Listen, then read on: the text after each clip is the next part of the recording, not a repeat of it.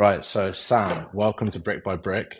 Um, this is actually going to be Great to the be here. it's going to be the third episode. So you're now coming in with a bronze medal. So yeah, that's, that's good. Bronze isn't bad. I'll take I'll take bronze. Yeah.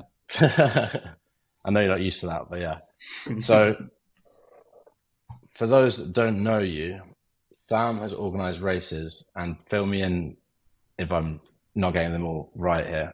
Ultramarathon races in England, Scotland, Wales, which are the easy ones.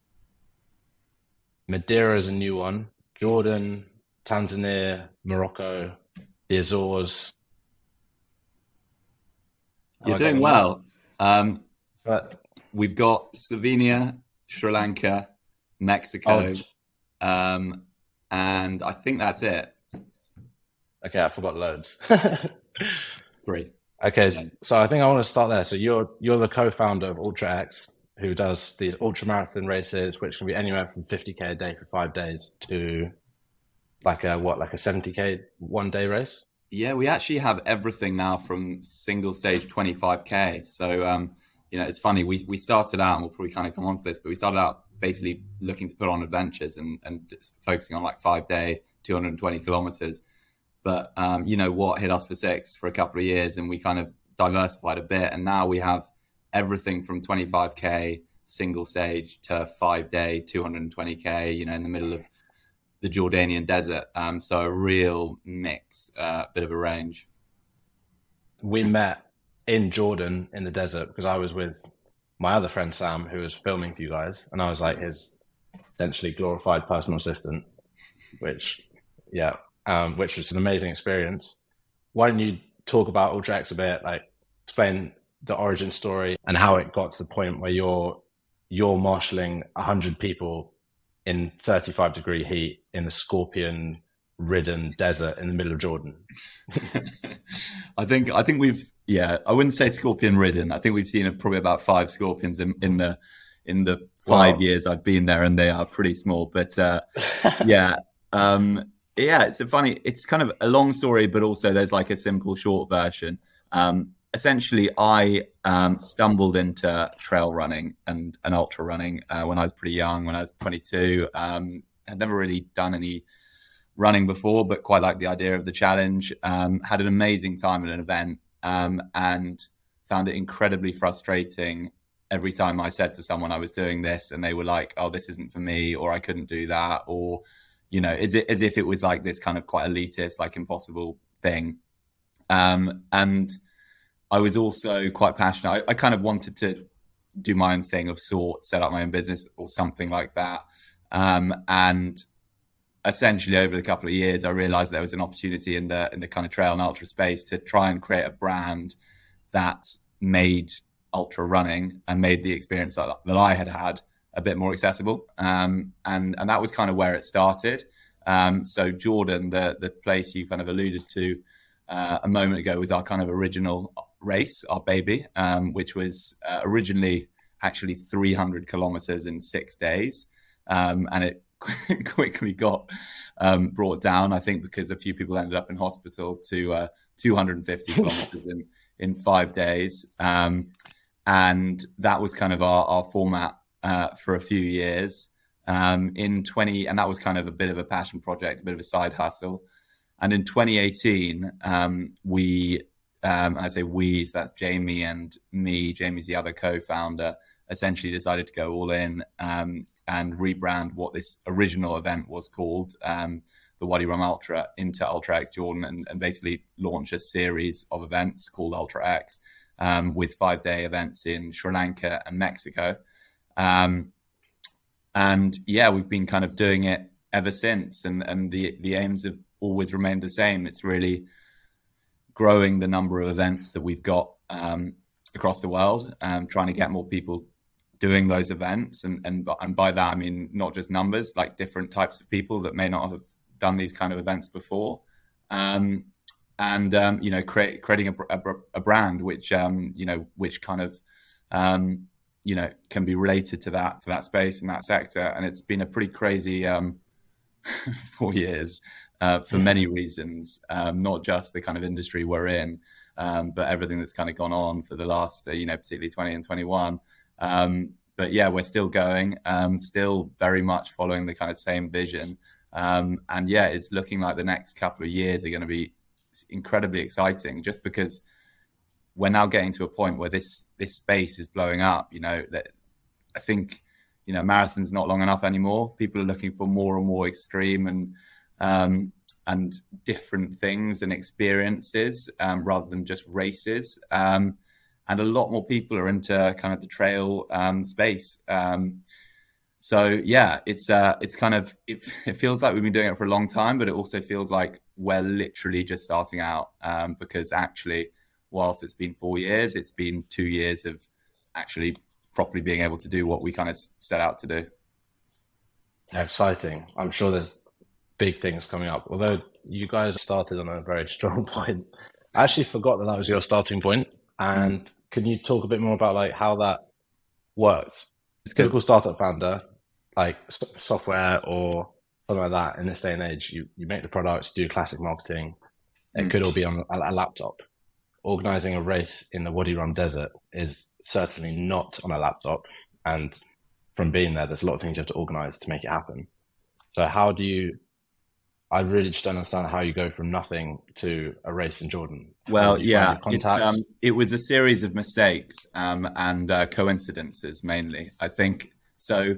It all started. This race in Jordan started back in I think 2010 or 2011, um, where a guy called Jamie, uh, who's not the Jamie that is a now co-founder, um, ran across the Wadi Rum Desert um, with um, by himself, raising money for charity and in doing so, he uh, like took on board like some local like Bedouins who you actually met when you were out there, same kind of operators. Okay.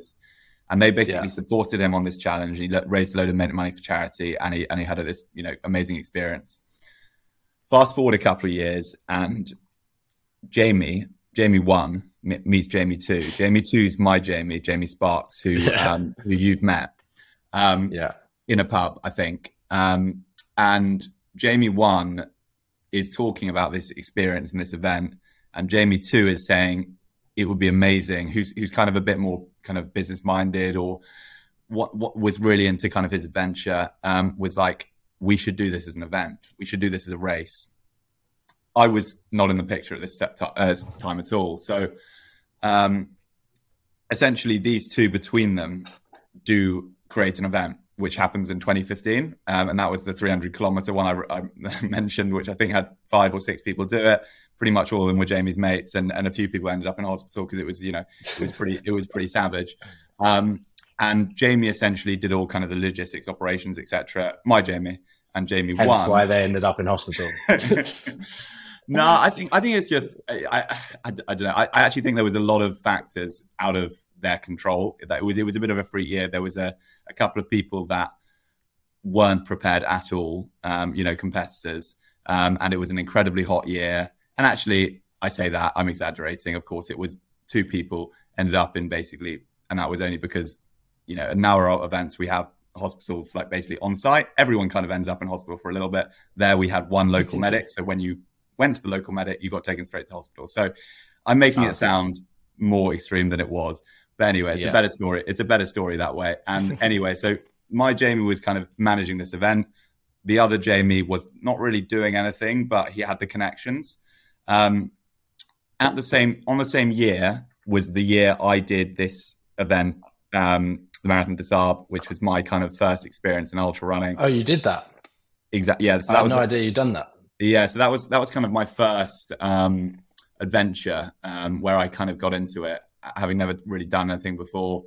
And Can you explain what it is for people who might not know? Yeah, of course. So it's uh, Marathon des Sables is probably the most well-known um, multi-stage ultra. It's uh, 260k um, over six days in the Sahara Desert, carrying everything um, that you need for the week. So carrying all your food, sleeping bag, um, roll mat, everything basically, and it's um, about 800 to 1,000 people. You know, 35 degree heat heavy sound. Um, it's pretty hardcore, and it's also, you know, it's not just a running event. It's very much, you know, body maintenance, like trying to manage your calorie intake. It's, there's a lot which goes into it outside of the physical preparation. But anyway, I I'd kind of done that, and it was literally because I wanted to do it, have a challenge, and um, you know, I thought it was going to be do it, scratch that itch, and move on, and then do something else.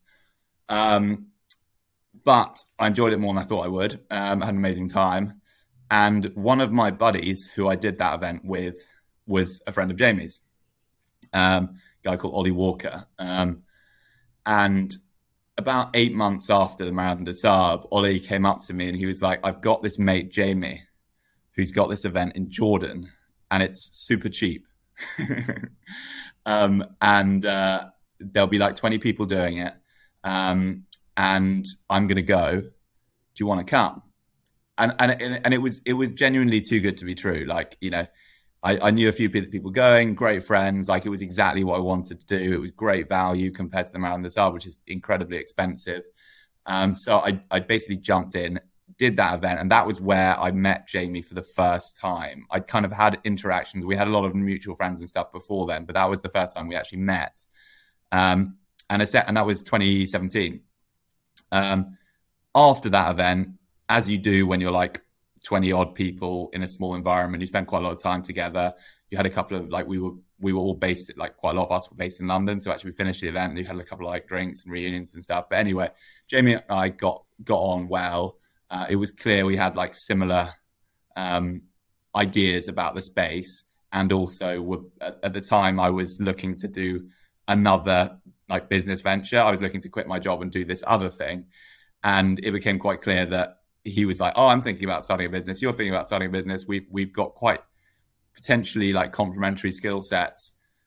What can we do here?" And that was literally how it how it began. Um, and then yeah, so that was 2017, and then we spent a whole year um, basically mapping out the future, mapping out UltraX. 2018, we ran the event together, so we like co-directed it.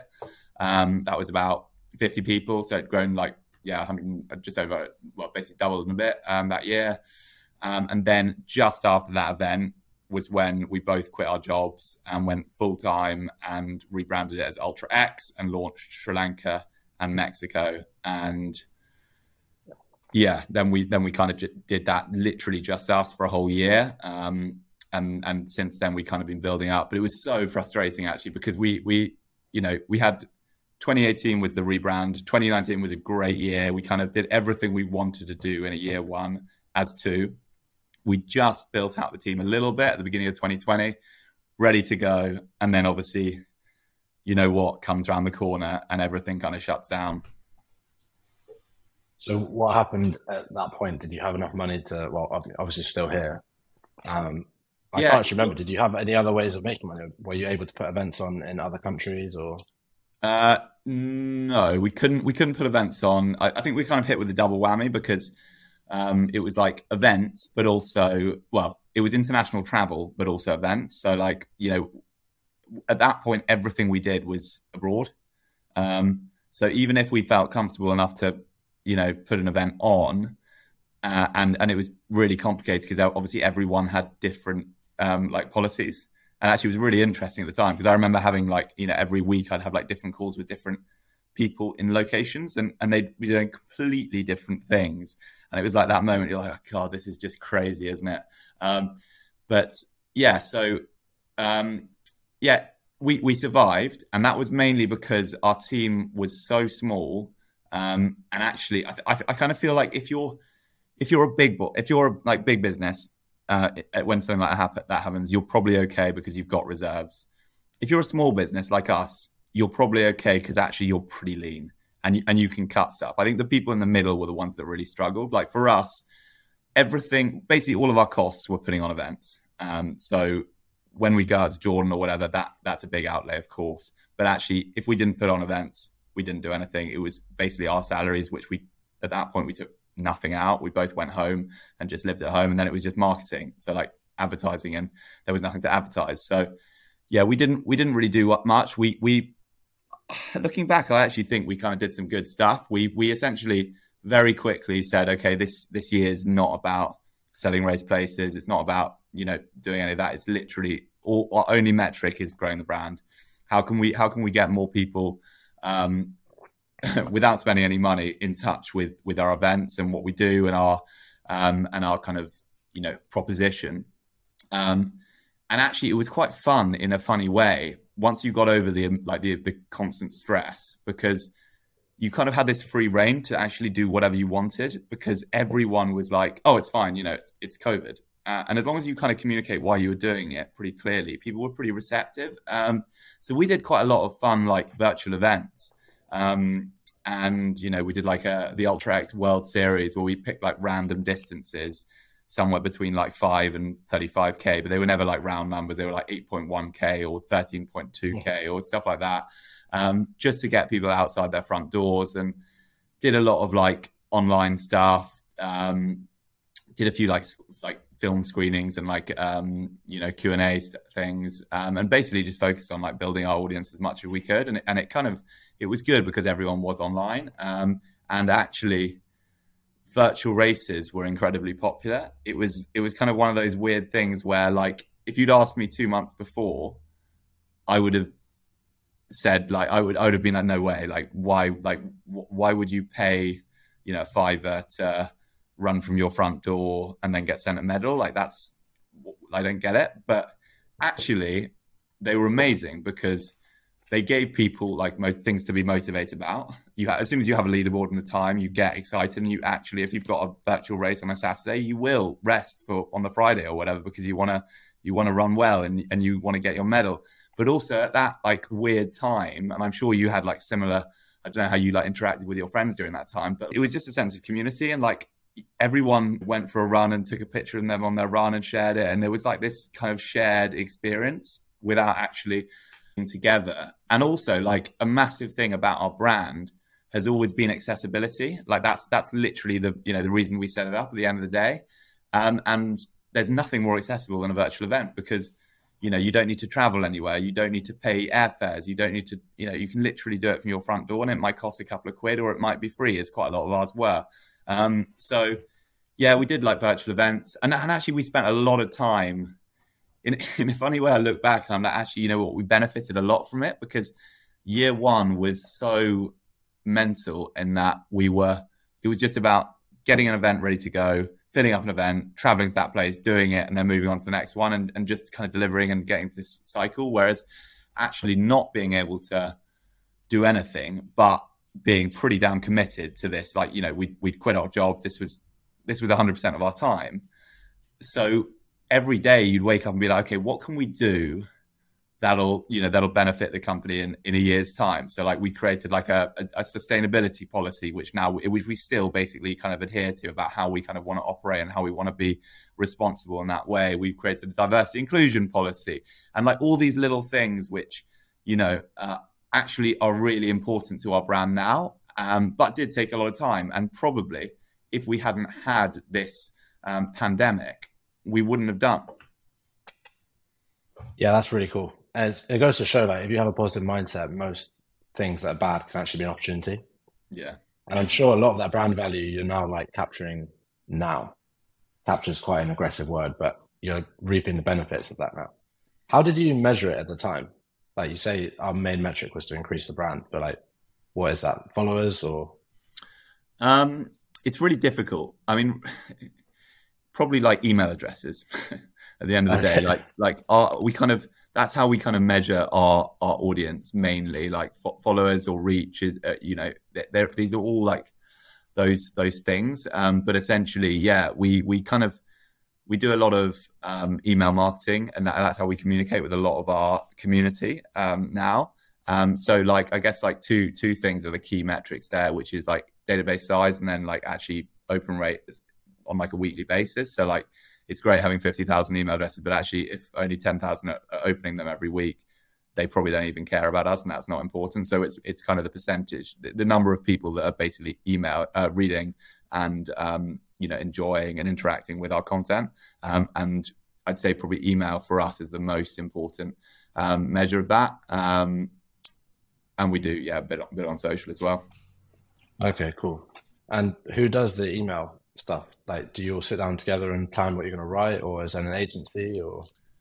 Um, or is... yeah, it's it's pretty much well, yeah, it's it's it, it's a team effort. Um, I'm kind of I've kind of managed most of the emails. Um, we don't have a we don't have an agency. We've used uh, an agency a little bit in the past before for kind of the digital marketing side, but they've never got involved in the email stuff. Like we, I don't know. It's it, it's one of those things like you know potentially if you get someone who's an expert in they're going to save you time um, and do things more effectively and more efficiently um, but from our experience it's been better when we've been taught how to do things and then implemented them, them ourselves just because our brand and our tone of voice are super important and actually mm. whilst you might have someone who might get a higher conversion rate or click through rate or whatever open rate sending out emails. If it's not the way i want to say it it's it's not it's, it's not right. Um, and like i remember when we at the very beginning when we started out um, we for like a short period of time we had someone external doing our social media. Um, and like just responding to queries and like post doing posts and stuff. And we just send them uh, images and yeah it just it just we just you know got to the point you look at it and you'd be like that's that's not who we want to be. Um, so we we manage pretty much all of it we get we get a bit of advice from an agency from time to time um, but yeah it's um it's pretty internal that's cool and it actually makes a lot of sense because the brand you have and the company you have, it's not like a scented candle company. It's not a numbers game. It's very personal. Like from being at one of the races, the amount of emotion that people have when they leave, all their family are watching the updates back at home. It's no like oh, small it's, thing. It's it's all the people, and it's and it's. I think it's almost like a bit of a like misunderstanding some sometimes when people kind of think of the sport and they just assume it's like another race like a london marathon or a parkrun or whatever but you know it is incredibly personal and your your entire experience really at the end of the day is down to the, the like the connections you make over that week and those are all you know face to face human to human um, so that's yeah it's always been something we've really focused on and and you know actually and as you say it's not it's not really a numbers game like at the end of the day, we could be an incredibly successful company with two or three thousand people doing our events a year, um, and it's just about you know giving them a good time. Actually, I think that might be quite useful to help visualize what Ultra X is. Can you explain the journey of a runner in like two minutes from leaving London, arriving in Jordan, camping the first night, setting off at five, four a.m. the next day, and then the whole race? Yeah. So, uh, yeah. So we'll take Jordan. Jordan's, as I say, we've got a mixture of races now. Everything from 25k for 220k, but really, what Ultra X is about is five day events because that's that's the experience we want people to do, and that's what we're all about, and that's what we think the best thing is. And really, everything else is kind of just providing stepping stones for people to get there, um, because you know we understand that it's a big leap. Um, but for something like Jordan, which is basically the same for all of our five day events um, you would travel out as a competitor to the host location, uh, always always on the Saturday. Really, you might travel out before, but essentially the Saturday. Um, you would then arrive in the race hotel. Um, you don't have to stay in the race hotel, but there's a race hotel which we all stay in on Saturday night. There's then a race briefing first thing Sunday morning where we welcome you um, and also do things like kit checks. So every single competitor has to have a list of mandatory items for their safety to, to take part in the race. So we will literally check that they every single person has every single thing on that list. Um, so that entails going around bedrooms and like they lay them out on kit uh, on on um, beds or they come down and like you know they, they put them in the box and we kind of inspect them and and do that, which always fun. Uh, there's always a few dramas, and it's amazing how much people can get worried about kit checks when you know it is just a list of things that you know um, it, it have always been on our website. But yeah, it's uh, I think it's a bit of always a bit of relief when you get that done and moved on. Then we get on to coaches, where we travel to um, basically out in the the wild. Um, so wherever the event takes place in Jordan, this is the Wadi Rum Desert, so it's like a four hour um, coach journey we arrive at the edge of the desert, um, which is essentially the furthest point the um, the coaches can go. Um, and this is always it's like a pretty special moment because usually the times you're kind of getting down around sundown, um, kind of like four or five p.m. Um, on Sunday, and we we literally have forty um, pickup trucks with with uh, different. Uh, yeah, slightly different um, kind of setups and all uh, usually at least 20 to 25 years old, maybe maybe even older. They're real like bangers driven by locals. And essentially we cart all the competitors onto the back of them with all their kit um, and they drive into into the desert, which is just an, such an amazing experience because um, yeah, you're just coming into this like insane setting, you know, open top vehicles out the back for 10 minutes where you're riding to your first camp um, so it's always it's always a real highlight of the week. Uh, then they arrive on campsite, which is you know the first time they'll have seen what they're going to be basically living in for the for the week, um, and they're literally open open plan um, kind of canvas tents um, or coverings, um, very like traditional um, in in Jordan, kind of Berber, Berber style tents, overlooking the kind of valley. They will be from that point on. They're basically self-sufficient. Um, we, unlike some other. Yeah, wait. Can I just can I just yeah. stop you for a second? Like yeah. you say valley, but it's like if anyone's seen like Star Wars, yeah. it's it's like the the desert floor and then just massive outcrops of these huge mountains. It looks like it could be a different planet, mm. like completely. Yeah, especially in the sun setting. It used to be a riverbed, right? That's what Wadi yeah. Rum means. That's yeah. dried up riverbed. Sorry, carry on. Um, so yeah, we arrive in the camp, and that's kind of first introduction to home. And, and at that point on, they're um, they're we call it self sufficient. So um, some some events um, make competitors like the Marathon des Sables I mentioned earlier make competitors like basically you start with X amount of stuff, and every day you have to carry all of that. Um, for the next day. So that's your food, your water, your uh, you know sleeping bag, etc. We don't do that slightly quite as extreme. Um, so you get a bag which is transported between campsites every day, um, but you are basically you have to provide all your own food. So we provide hot water. So when you arrive on this uh, into camp on the first evening at like 5:30 p.m. or whatever, there will be hot water ready for you, and then you basically make yourself food. Um, most people do um, kind of uh, like astronaut stuff, like de- uh, you know freeze dried, dehydrated um, meals where you just put a bit of boiling water in a bag and it rehydrates, and actually is is actually pretty good. Like I think five or six years ago, five or six years ago, there was very very few options, and it was all pretty just like high calorie crap. Um, now, genuinely, like some some brands, I mean, they are they are expensive, but some brands are you know really good. So um, yeah, they they do that, and then they basically settle in um, for the night. Um, Sunday night's usually a fairly quiet one.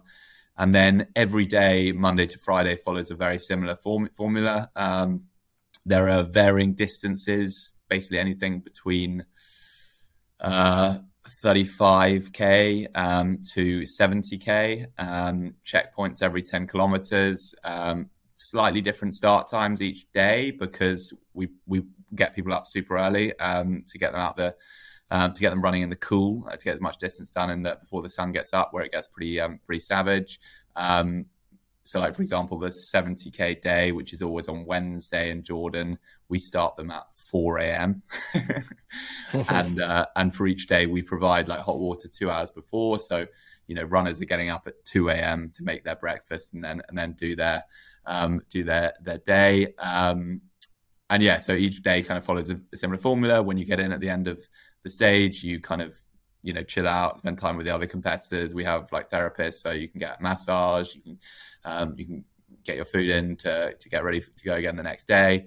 Um, and yeah, it's kind of rinse and repeat. Um, and actually, I think that, you know what's what's amazing is that you know quite a few of the days most people are done by 1 p.m. and you've got five or six hours hanging around in this camp with nothing, um, very basic, no phone signal. Um, but I think that's actually probably the most important part of the event because it's where everyone kind of shares their war stories from the day, connects with these other, you know, like-minded people who are who are genuinely all amazing. Um, like all of them have, you know, incredible stories and and and and there's no distraction because unlike in you know London or right now, you know, my phone's there and it's flashing at me and you know and and it's it's just distracting. So you can kind of focus on the moment, uh, which just means you just get much better connections. Um, so yeah, it's it's amazing how how like the bonds that people create over these weeks. Um, and then yeah, as I say, similar kind of thing every day until Friday. Friday finish line, people cross, uh, finish the event, and then we have a kind of big barbecue um, and meal uh, in the desert, um, and usually a bit of local entertainment, um, and then stay there first thing Saturday morning, usually fairly early, um, because we want to make the best use of the day. We go up to Petra, um, which is one of the, the most amazing uh, sites, one of the lost wonders of the world, um, and um, we go. Competitors have a chance to look around that, um, and then they go back to Amman, and that's kind of the week the week done. Um, they can travel home, and most of them spend a night in Amman on Saturday night. And yeah, it, it, the format's almost identical in all our five day events. The the kind of things like Petra are slightly different in each place, and there's a few different offerings. But yeah, that, that's kind of the format, and we try and keep it consistent. Um, I think it's one of the the things we're always um, very conscious of when building Ultra X is we wanted to create a brand um, as opposed to just a number of race, a number of amazing races. Um, and to create a brand, you've kind of got to have some form of consistency. Um, but also is very important and I and I know that it adds so much to the experience that you get something you know authentic and local and distinct at each of these, those events. So it's kind of constantly balancing those uh, those different things. Yeah that's amazing. Um, I think the phone signal thing especially is so important. Like and there's no choice. It's, it's not like people put their phone in their bag and it's airplane mode. Like, there is no phone signal yeah. Is Jordan the only one with no phone signal, or do the, some of the others have that as well? Um, I feel like um, that's almost a feature. yeah, yeah, you're you're completely right. Um, it's pretty much all of ours have times of no phone signal and quite significant times because you know even even our events in the in the Peak, Peak District in uh, well actually all of our events in, in the UK there are times where we don't have um, signal which is actually a bit of a nightmare for for us makes life a lot more complicated. Um, but yeah, Jordan's the only one which has a hundred percent. I actually, that's not true. You have there's about there's about two k on the long day where you can get phone signal if you're if you if you're switched on and you have the phone on. But yeah, pretty much nothing. Definitely not at any of the campsites. Um, Mexico, which was an event which took place in 2019, I don't think will ever happen again. Um, that was even more remote. That was yeah, that was also nothing. Um, and Sri Lanka and Tanzania um, both kind of have on and off, but vast majority is no no phone signal. Um, but like most most of the places which are you know international, at the very least, like and it and it changes a bit now, but like at the very least, a lot of people just you know don't have foreign sim or you know just don't bother with it because they're like I'm I'm on holiday, I'm switched off and. Um, but yeah, it's, it's a really interesting one, and it's funny speaking to like people who you know do lots of these events, and whilst in some way, and it is, it's one of the most like physically challenging, like arduous weeks or few days of your year slash life. A lot of people do it for like a refresh, for like because it is just a switch off, and it's like, and and and and, and in a funny way, it is really therapeutic. And I like my experience is exactly this because over the course of a week, you know, there's you you can't think about emails, you can't think about WhatsApp, you can't think about you know your to do list because you're not going to be able to respond to them. But you know, all you have to think about is to focus on the moment um, and to you know basically try and get yourself in a position where you can get through that day get some food down you and then go again the next day like literally down to like primal basics and then connect with your competitors and that is so rare in um you know in in modern day life um and i think quite important yeah, I would definitely agree. If I mean, I wasn't running, but I definitely felt therapeutic. Like mm. not having, it's it's just the depth of it. Like you can say, I'm not going to use my phone much today, but nothing is. There's definitely a sense of presence that comes with the knowledge that there's literally no way that you could possibly touch your phone. Like as soon as you get there, you're like, okay, that's done, mm. and it goes to the bottom of your bag, and it's not even an option. So it really is a great experience for that. It's funny. I was speaking to my grandparents I was with this weekend, mm. and I was talking about COVID and how I actually quite liked the fact that life slowed down a lot and things like bumping into your neighbors on the streets or going for a run became like a really nice part of my day and like I felt very like fulfilled and I was enjoying it. And I asked them, it came across my mind. I was like, what was it like before you had phones? Is that what is that what this was like? And obviously for them, this was 60 years ago. It's a long time. But they said, yeah, that's, that's what it was like. You would go out and you'd speak to people and it would be, they had a lot of similarities between COVID and then. And society has just steamrolled on with social media and phones. I do think it's going to be a big problem actually. Like how, how do you find the space to escape from all that and have time to think for yourself? Yeah, well, I think it's just it's increasingly difficult to be like in the moment and to be like intentional because there's so much going on and there's always distractions. So like focusing on one specific thing, which at that moment is the most important thing for you, becomes a real challenge because you know you've got this beeping over there, this beeping over there. You could do these five other things this very second. In fact, you might as well be like I might as well have my yeah. screen up there, be like responding to my emails on the moment, like even on video calls or whatever it's so easy to you know be secretly like responding over here and doing that. And um and yeah i think not having the option is is probably the only way that yeah. we we can kind of solve that problem. Um and i and i i don't know how that's gonna how that's gonna um, be solved because um yeah we're becoming we're you know in a world where increasingly there's so much more ways to, so many more ways to kind of connect and um yeah it's um scary as like a growing startup founder, I mean, you've got seven, like a, a, load of employees now. There's a lot of responsibilities, and I'm sure your time is being pulled left, right, and center. So, mm. do you have any like protocols or systems or habits with your phone? Like, you don't switch on in the morning or anything like that, or do you have a way to try and manage it? Um, not specifically. I am quite um I'm quite. I, I, find it really interesting. Like you know that thing I spoke about earlier, like trying to be intentional at any moment. And like I, there's a there's a great book by Nir Eyal about um I can't remember what it's called, but essentially it's it's all about um yeah basically being intentional and like it's fine scrolling on social media or it's fine spending time on your phone, but like is that what you want to be doing at that moment? Because so often you know we waste you know 20 30 minutes scrolling needlessly if, if you're doing research that's cool that's fine as long as you've kind of got it factored in so i I try and remind myself. I'm I'm pretty um anal about like first thing every day. I will create like a plan for my day, uh, and I will I will you know set my tasks and set my priorities. And you know even if I'm super busy and like slammed with stuff, and I've got 50 things I'll go out that day, I'll always spend you know five minutes in the morning being like, okay, these are things I want to really focus on this day, and this is this is the order I'm going to do them. Um, and I think knowing you know what the priorities are and then trying to kind of be intentional during your your day with the tasks you do means that you don't get distracted as much. Um, but i don't have any specific rule. Actually i, I turn off all notifications on um, like emails because I, well I, I, turn off most notifications on pretty much all apps apart from whatsapp um, because essentially i like that you know the philosophy that your phone if you're responding to every notification, your phone's in control of you. But if you're going into your emails at the time that you want to go into your emails or your Instagram at the time you want to go into your Instagram, you're kind of you're winning that battle. Um, so yeah, I kind of try and mute as much as I can, and then I'll have my phone on loud call. So if anyone actually wants me, they can always get a hold of me.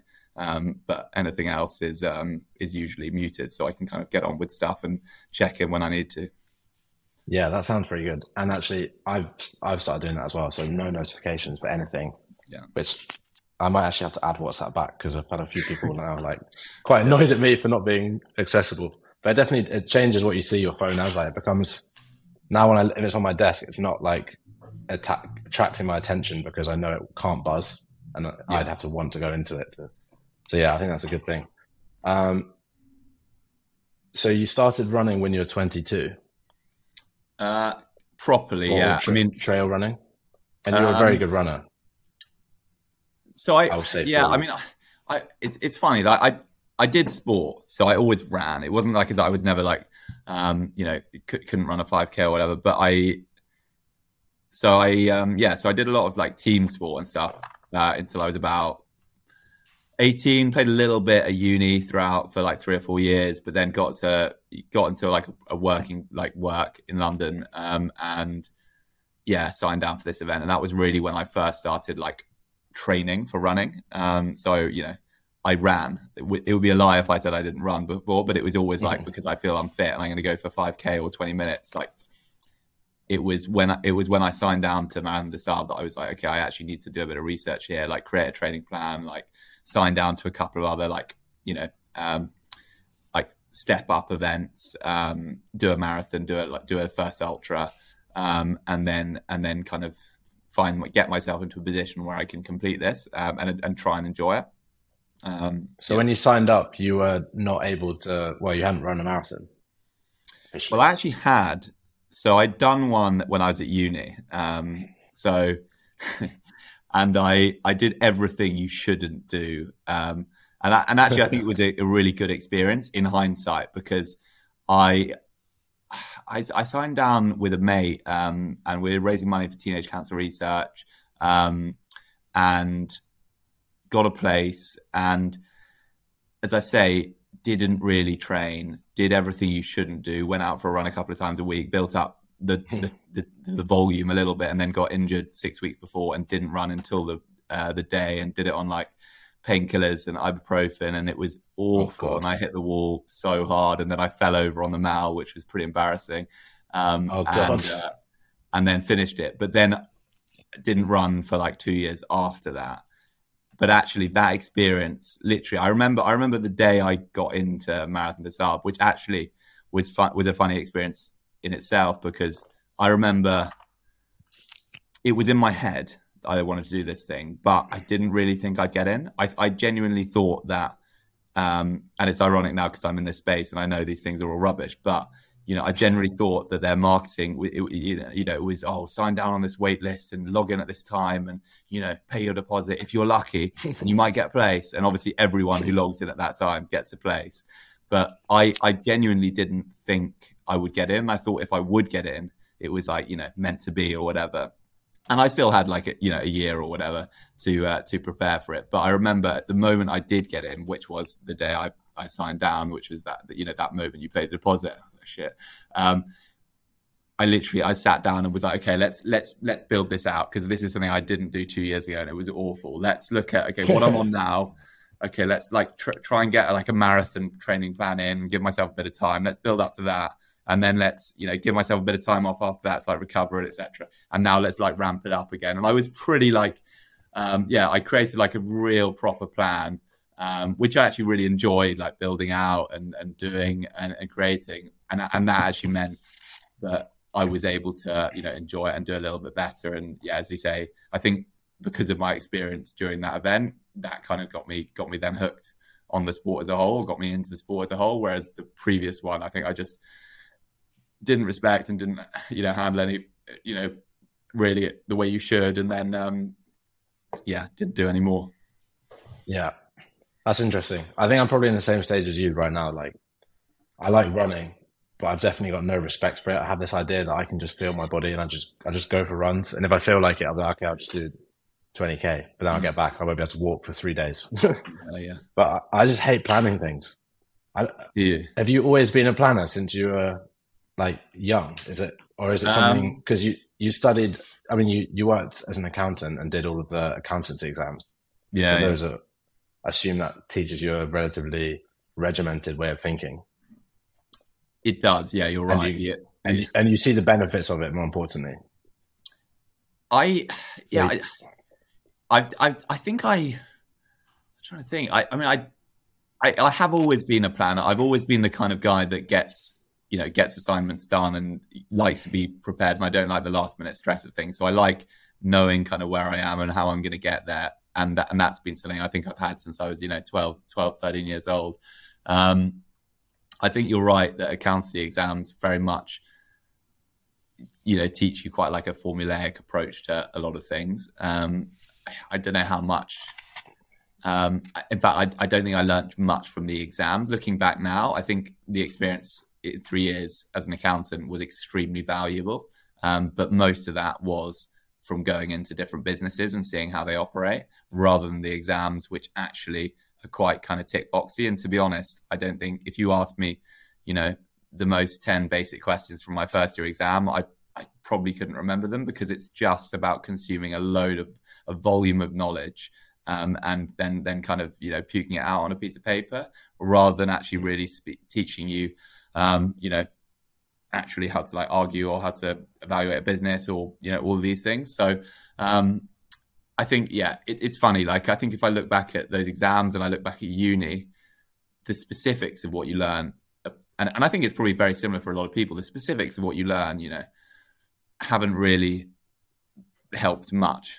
But the skills that you learn, you know, this is how I this is how I prepare for an exam. This is how I manage my workload, and this is how I fit this in with my life. That is incredibly important. Um, and I think, yeah, I think you are right. Actually, looking back now, because you know, three years of those exams on top of doing a full time job, and then on top of doing this training, just meant I had to be incredibly organized um, and and create a plan uh, around everything. Um, and yeah, that's definitely something which has stuck with me. Um, which I think would be easy not to as like a you know a startup founder where actually your time is kind of more or less under your own control. Yeah, I think it's really interesting. You said you don't like last minute stress. Like in comparison, I love last minute stress. I almost it's almost like an adrenaline rush for me. Yeah. And so when I was first like started reading books and you know like the whole personal development thing, when I first mm. started paying attention and seeking advice from people who have been successful, I would follow every piece of advice. Like I would listen to a podcast, write down the advice, do it the next day. And I kept just being like, why is this not working? But I think that's a good example. You don't like last minute stress. I do like last minute stress. Hmm. So we're going to have two different ideas of what a good day is. So I think it's so important that you work out what you actually, what your strengths are and make sure you play into that instead of trying to take someone else's blueprint. Yeah, hundred percent. And being and being open minded and, and, working out and, and just being super like self aware. Like, you know, I think it's um, you know, everyone's got different ways of working and everyone, you know, things work completely different for you and I. And actually, I think we just got to kind of like try and understand that. And and um, yeah, and I, I'm I'm very guilty of that as well. You know, my mood at any one time is like 95 percent of whatever I've just listened to or read or whatever. But um, yeah, it's um, it's fun. It's interesting. In fact, you, I think you and your co-founder Jamie have a very interesting chemistry because you're, as you were saying earlier, you're you you do both have different strengths that do play together nicely. Um, can you talk a bit a bit about like how that works? What role you both take? Are, are there any challenges? You know what?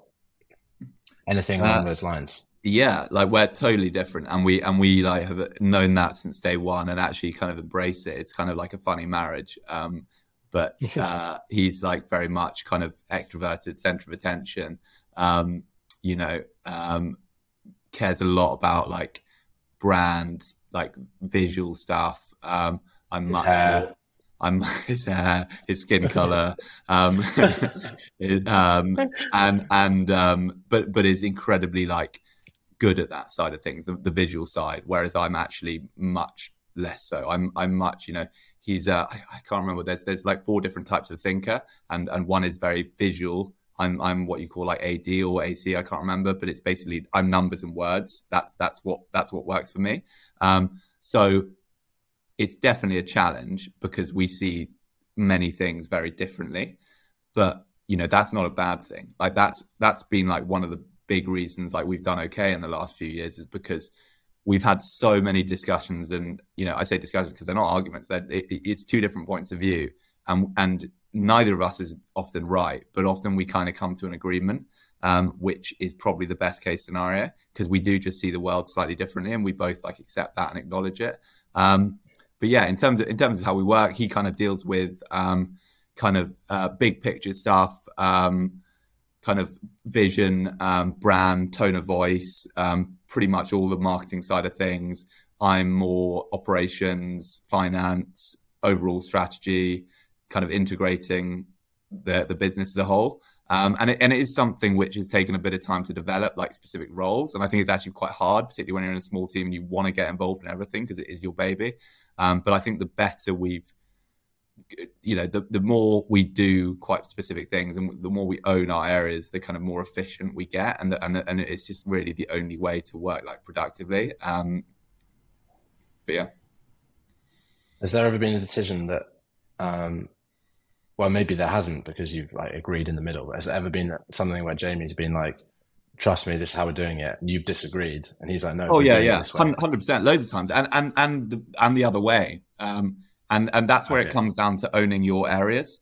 like I know that Jamie's understanding of how a picture looks or a video looks is is better than mine. Like they, he just has a better eye for it. And in the same way, like the way I create a, an operational plan for a, for an event is much better than the way Jamie does it. So there's there's some things that you know some categories, some areas where we just say, okay, we're gonna dis- we're gonna agree to disagree, and this is your area, so we're gonna trust you. And and you know that's I think it's often difficult, uh, and I think you know even Jamie and I who get along extremely well, you know, like I know, wedding, you know, we're like best mates kind of thing.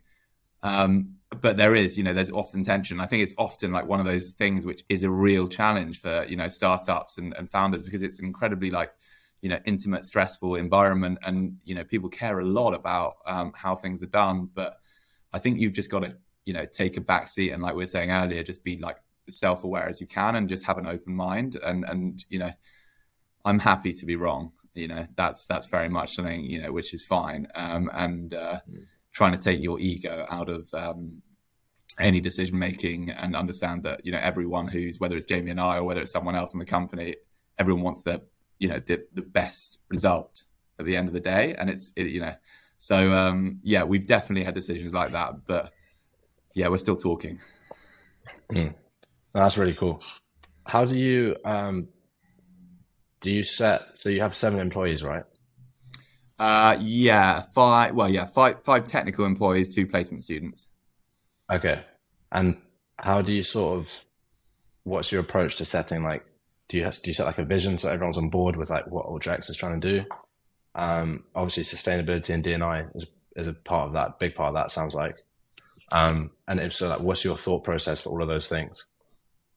Yeah, I think I think it's creating like a, a coherent you know team which you know like what basically moves in the same direction all comes down to that that vision and that communication of that vision and um, and making it really clear um, from day one exactly what that is. We've actually been quite fortunate, I think, because actually our vision hasn't changed since day one, and a lot of things have. A lot of the in, you know details have, but you know what we're trying to do hasn't hasn't changed from day one. And it's quite clear it's quite easy to communicate at a basic level you know we want to have this number of races you know we want to have these are the formats we want to have this number of competitors um, and we want to essentially create a brand which you know it become becomes the you know the the iPhone to phones what you know essentially we want to you know be that. You want we want people in five years time to say I've done an ultra X or I've done an ultra marathon that that kind of that kind of thing. So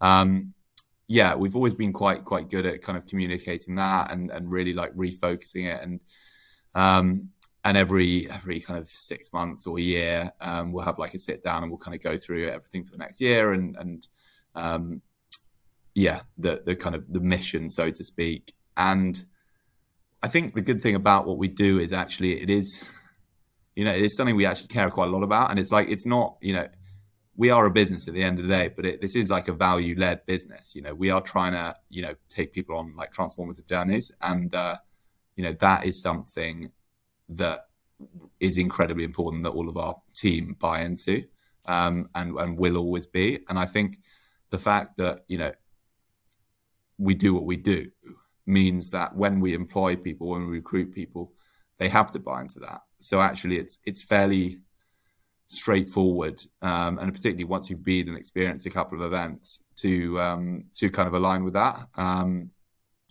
so yeah, but uh, yeah, it's it's definitely it's it's a bit of a learning curve always, like managing people, and I think it's probably one of the more challenging things I've found over the last like four years. Like actually, at the end of the day, it's quite easy to do your tasks well if, if it's you're doing something you know well and enjoy it and care a lot about it but actually ma- making other people um, you know, buy into it to the same level that you do, or accepting that they won't, um, is uh, is something is a bit of a learning curve. Yeah, that's that's interesting. I want to come back to talking about how you've learned to manage people, um, but I also want to dig more into like sustainability and DNI because yeah. they're easy things to say, and a lot of businesses do say that. I bumped into the head of ESG, apparently of Shell, in a pub, and he was giving me a lot of spiel about ESG at Shell, which like, I'm sure they're doing some work, but it's a, it's a hard, it's a hard sell. Let's put it that way. So how yeah. is there a place or a reason or where does this desire to include more people and leave no well less impact on the world? Yeah, so I, guess, I guess they're two two separate things, but both things that we care a lot about and also are incredibly important to our community, and we know that. So taking the DNI piece firstly, um, so as I as I've kind of already like kind of alluded to, accessibility is like you know the biggest point of our brand, um, and we essentially exist because we want more and more people to do events like this because we think they're incredibly like valuable, amazing experiences. Um, so historically, um, and there's many reasons for this, um, but historically it's been a very um, male dominated sport and the average age is generally like 45 ish and there's very few um, minority ethnic groups participating in the sport. Um, so we've done a lot of work around um, trying to encourage more female participation, um, trying to bring the average like demographic down, um, and also increasing our like minority um, ethnic group participation. Um, and that was a lot of a lot of that work kind of came out of that that kind of COVID time. Um, and again, there's kind of like quite, you can kind of go into a lot of detail in each of those things, but the I think the thing we found most important in those things is has always been, and and we've kind of like focused on um, the very beginning. We focused quite a lot of like price point and like you know bits like that. But actually, the most important has always been education and, and interaction. So education, by which I mean explaining how you Ollie can do one of these events, um, but also showcasing the people particularly in these groups which are which are taking up a minority, you know, female participation, etc., showing the competitors that are doing the events and really telling their story and showcasing that story, um, and almost like overemphasizing it if if necessary. Um, and um, and what was the other one?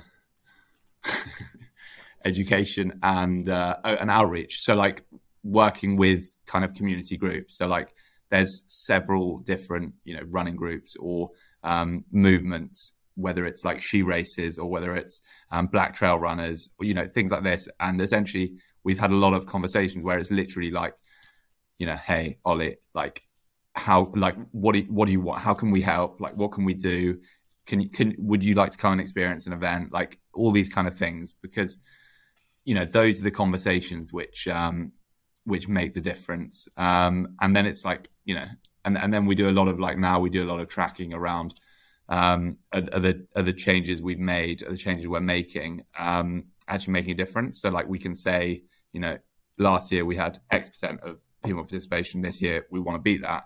This year we had X percent of like minority ethnic groups participating in events.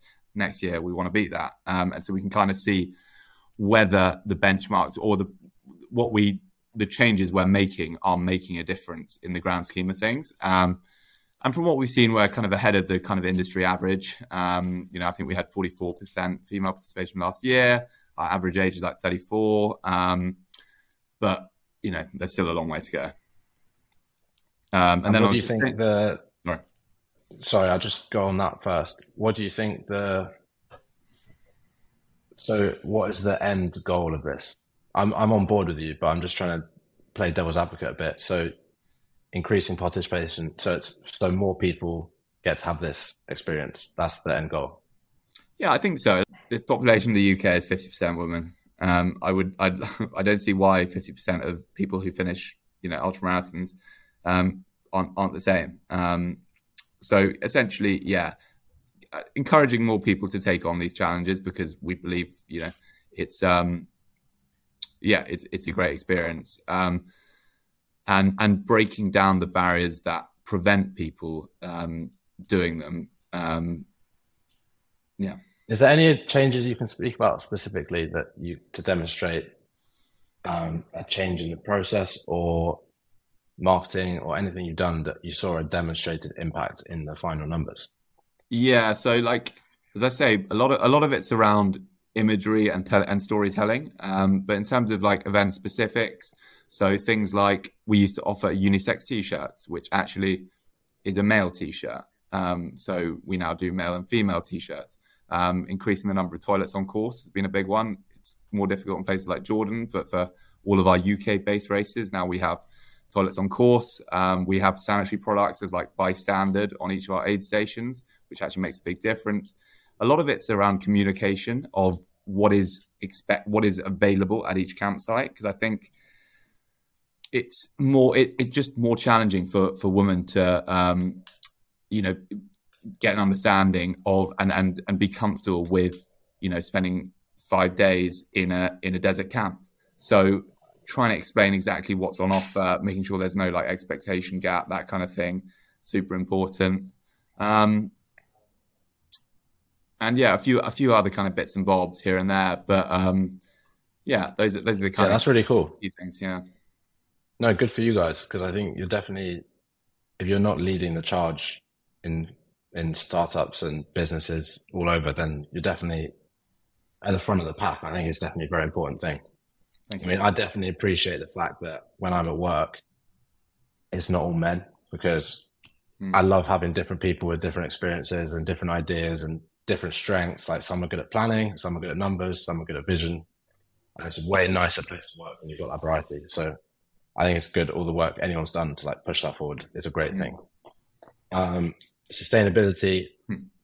Is it quite straightforward? Like the, the earth is potentially dying. Like that's yeah, down. it's it's um it's a really difficult one. Um, I think if if you look at events as a whole, um, and a, a, lot of people are now jumping on the trend and getting rid of um, getting rid of t-shirts, getting rid of mandatory t-shirts, something we've never done. Um, you know, offering people the chance to get rid of medals. Um, unfortunately, the biggest contributor to um, climate change is is massively travel.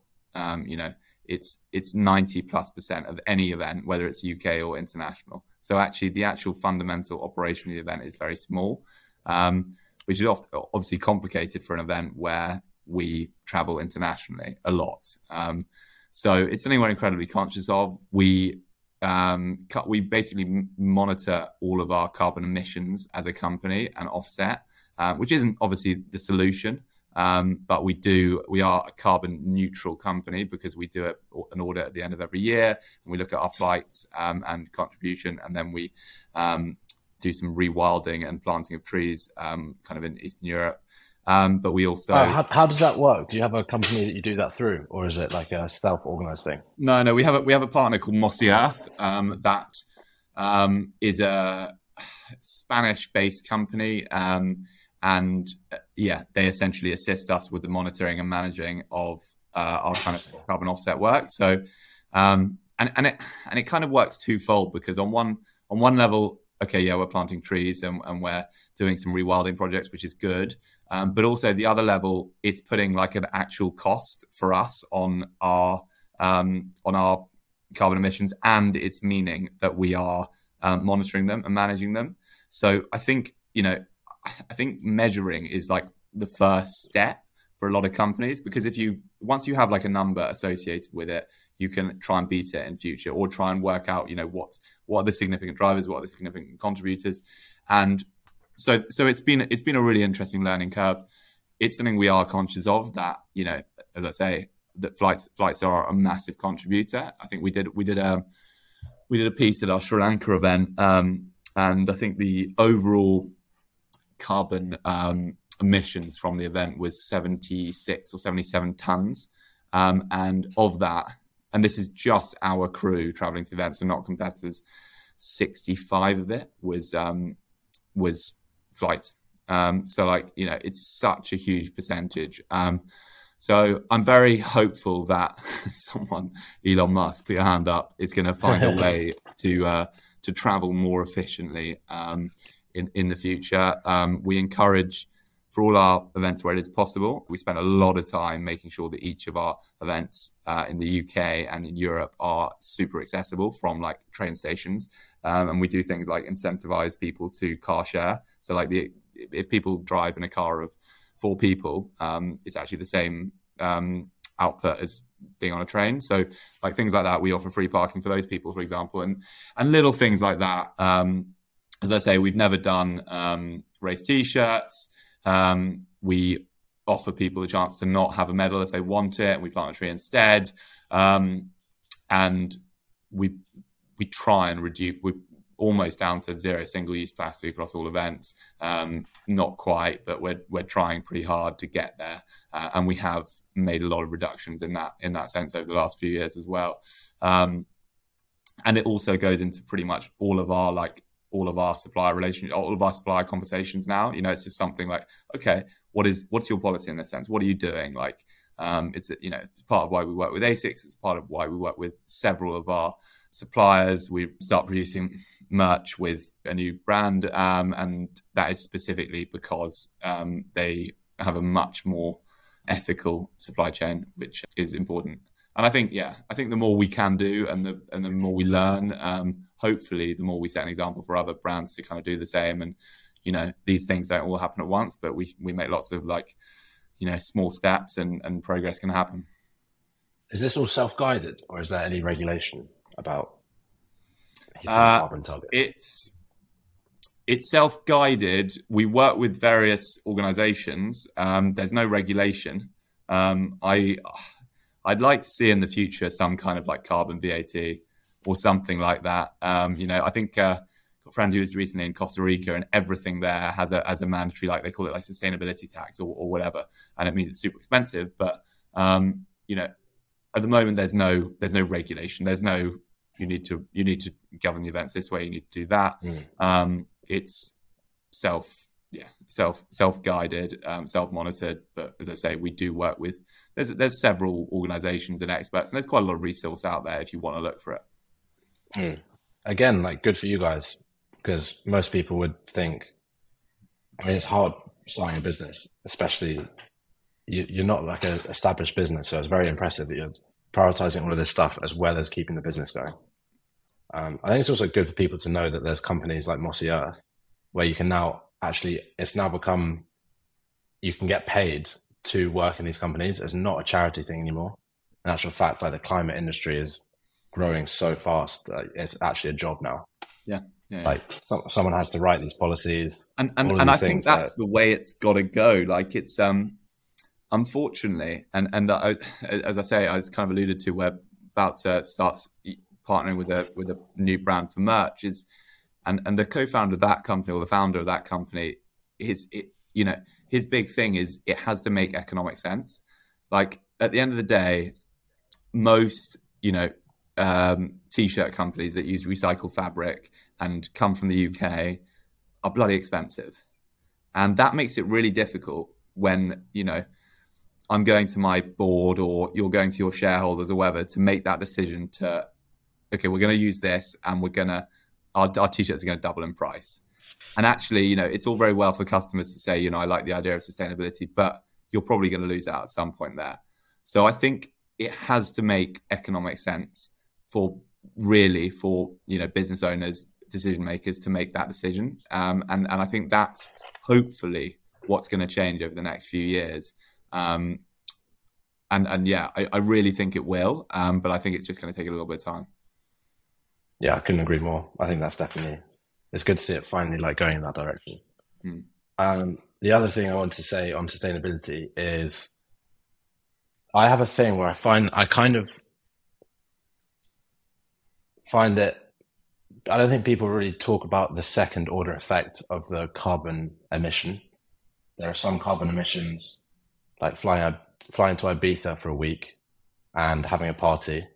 Actually, no, that's a bad example because that has a place as well in someone's life. But there's there's some carbon emissions which are for something like making loom bands, which are essentially a waste of everything. Hmm. And then there's flying to an event where you you learn more about yourself, you challenge yourself, you train for yeah. months, oh, completely. you become and, better and, as a person.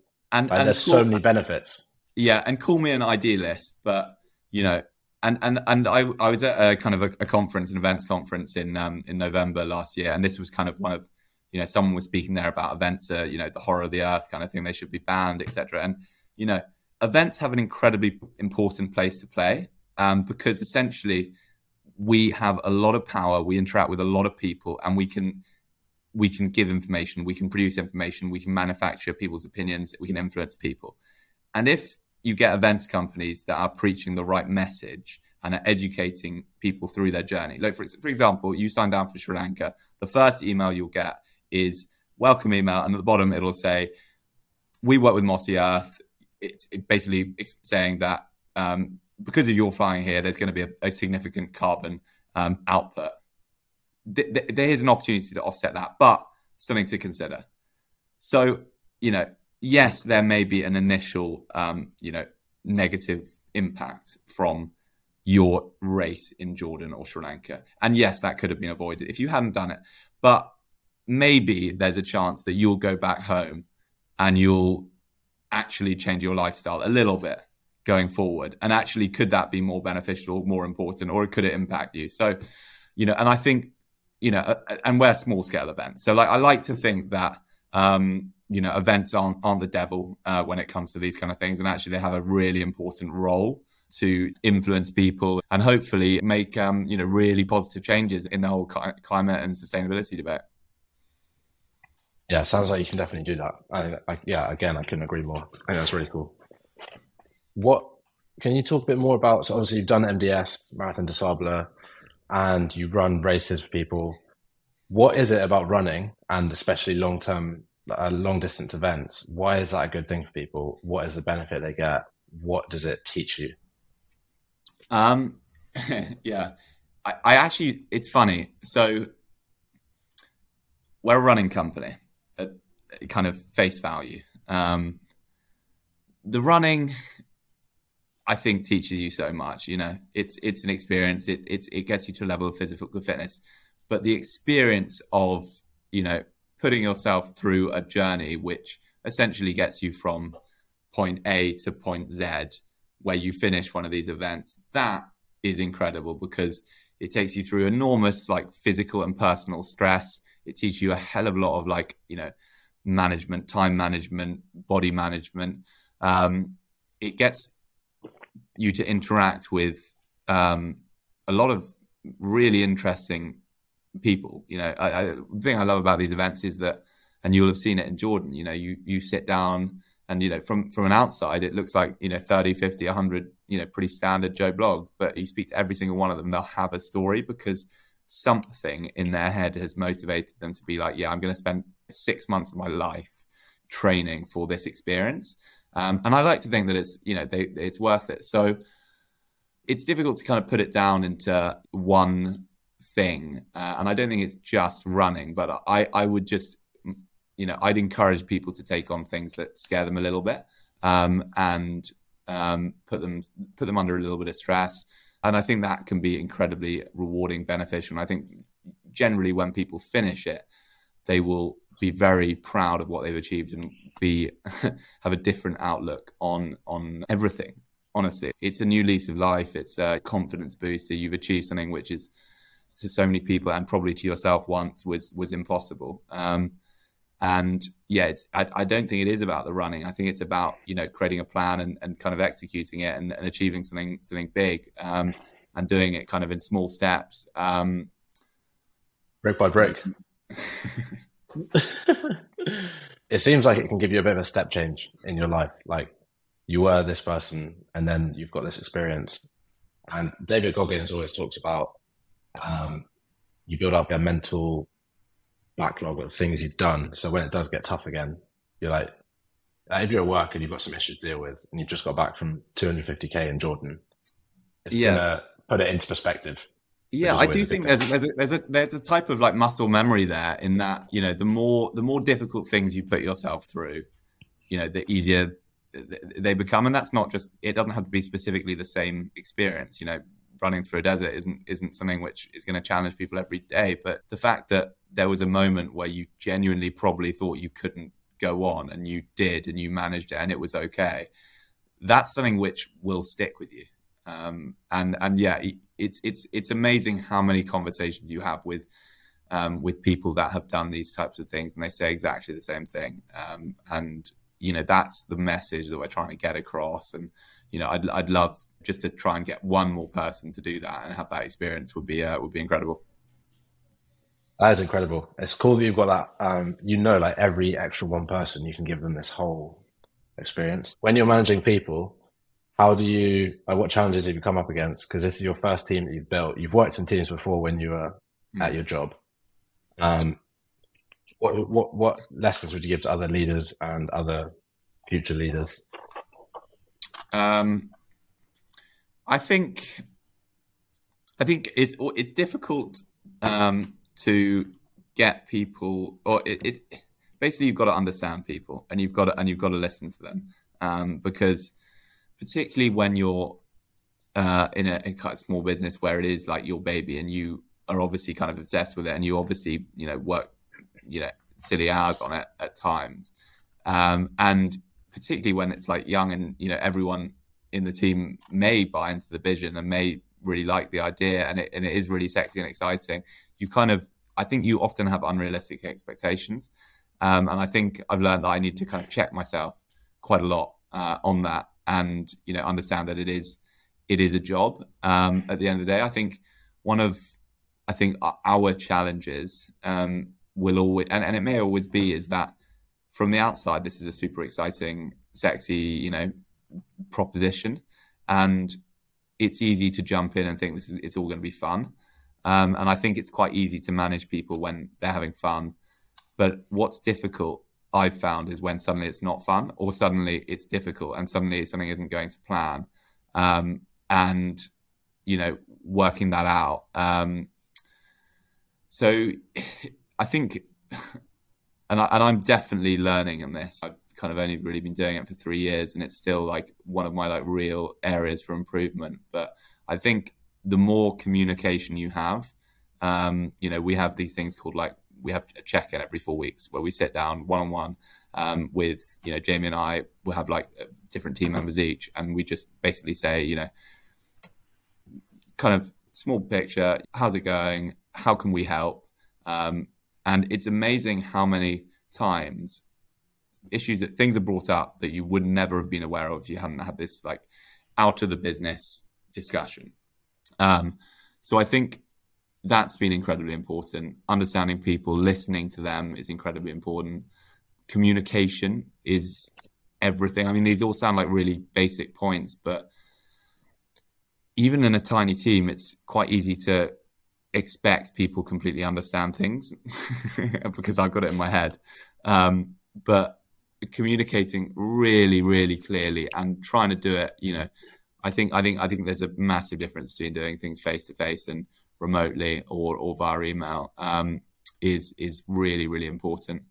Yeah, that's a good answer because I threw you a very general question, but that was quite good and targeted. But trying to get more targeted on it because it is like a very it's a big problem. Like everyone's had a shit manager basically, hmm. but like how do you when someone's really not met an expectation? What's it's your what, internal what, process? What what I've learned and and uh, as I say, like I'm learning and I'm I'm working stuff out, but it can't come from you. So like, you know, say say we've just been on a on a recce and, and I and I thought you were really shit, or, or we had a meeting and you were you just didn't you know, didn't turn up. It's I, I don't think there's any value in me being like Ollie, what the hell was that? But instead saying, okay, Ollie, how do you feel? How do you feel that went? Okay, do you think it could have gone better?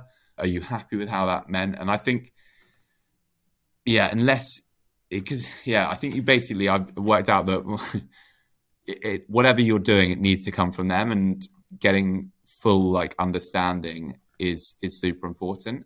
And it's funny because really we've only had a very small team for a few years, um, and so my experience of that is, you know, not not that much. But we have volunteers at every single event, um, and in a weird way, your team managing them the, the whole time. They're not employees, obviously, it's quite different. But, and we've had events where we've had great crews and we've had events where we've had average crews. And I don't think that's because of the people that were there. I think that's often been because of the way we've handled it and kind of communicated with them and educated them. But I think I'd say that comes down to three things. And that is you've got to give people a very clear mission, whether it's creating an event or doing head of marketing or whatever. You've got to give them clear instruction. Number two is you've got to give them resource. So you've got to make give them the tools to complete that mission.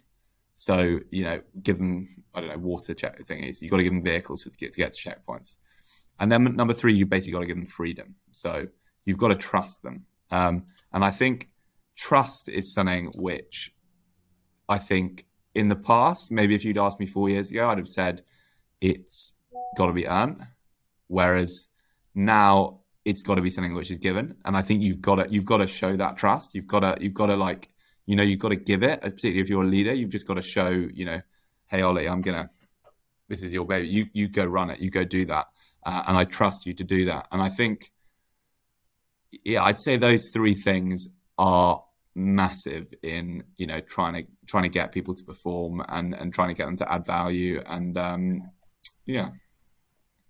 Yeah that last one is huge. Like i've got a job at the moment. I have managers. And when you don't have that trust to kick off everything you just it just it is the most frustrating thing. But then equally it's a two-way relationship. You have to respect the trust and then not let them down. And you i feel like you only get you don't really get many chances at that. So hmm.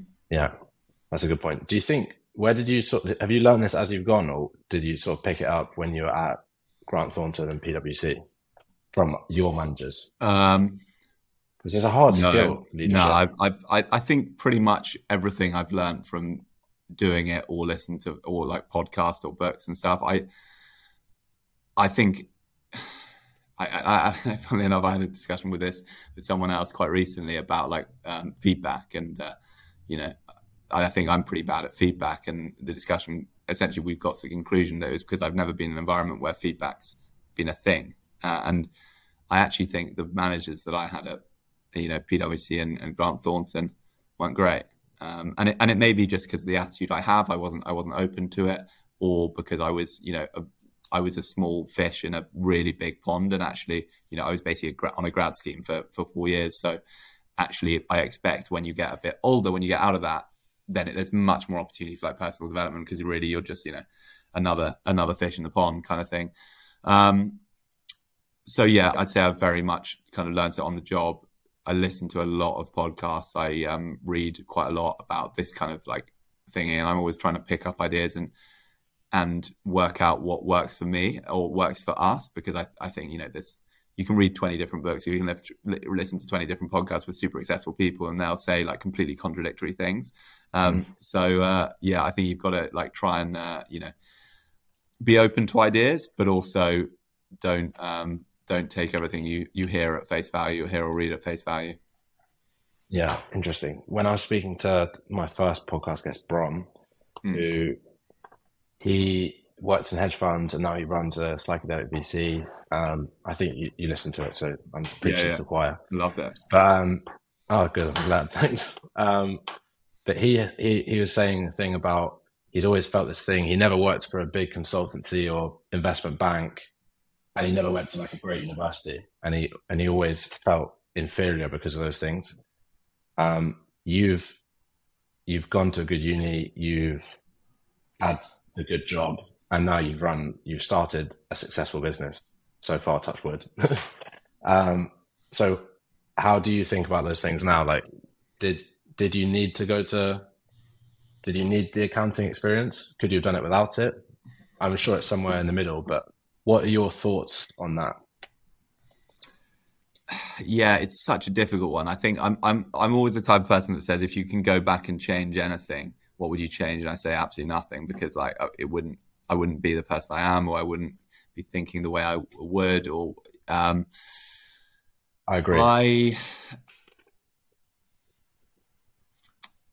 I think, as I said earlier, there's a lot of stuff I've done where I haven't learned anything particularly, which I'll use today in terms of um, knowledge. Um, but in terms of you know the way I think and the way I experience the world and the way I plan and the way I what motivates me, I think that's been a product of every every experience I've had, um, whether it's okay. been you know, yeah.